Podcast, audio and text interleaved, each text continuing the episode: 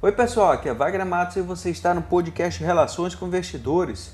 Hoje, cinco de agosto. A quarta-feira, os mercados internacionais fecharam em campo positivo, com expectativas da aprovação para esta semana do pacote de estímulos econômicos dos Estados Unidos. E na Europa, o índice de gerentes de compras composto da zona do euro subiu para cinquenta e quatro vírgula nove pontos, demonstrando a capacidade de melhora para o segundo semestre.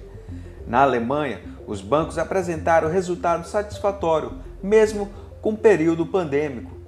O Ibovespa subiu um vírgula cinquenta e sete por cento aos cento e dois mil oitocentos e um pontos, com volume financeiro de trinta bilhões de reais. O Comitê de Política Monetária Copom do Banco Central do Brasil anunciou a sua decisão sobre a taxa de juros, que foi a redução da Selic de dois vírgula vinte e cinco por cento para dois por cento ao ano, menor patamar da história econômica do país, trazendo competitividade para produtos financeiros e sistema bancário.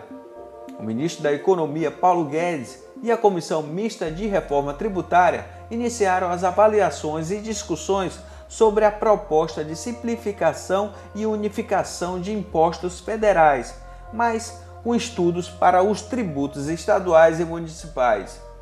Lembramos que ainda temos uma situação delicada sobre o acordo comercial fechado em janeiro desse ano entre os Estados Unidos e a China, que podem ser canceladas a qualquer momento, dando reflexo negativo e de imediato no mercado internacional. Agradeço a sua atenção, um grande abraço a todos e até mais!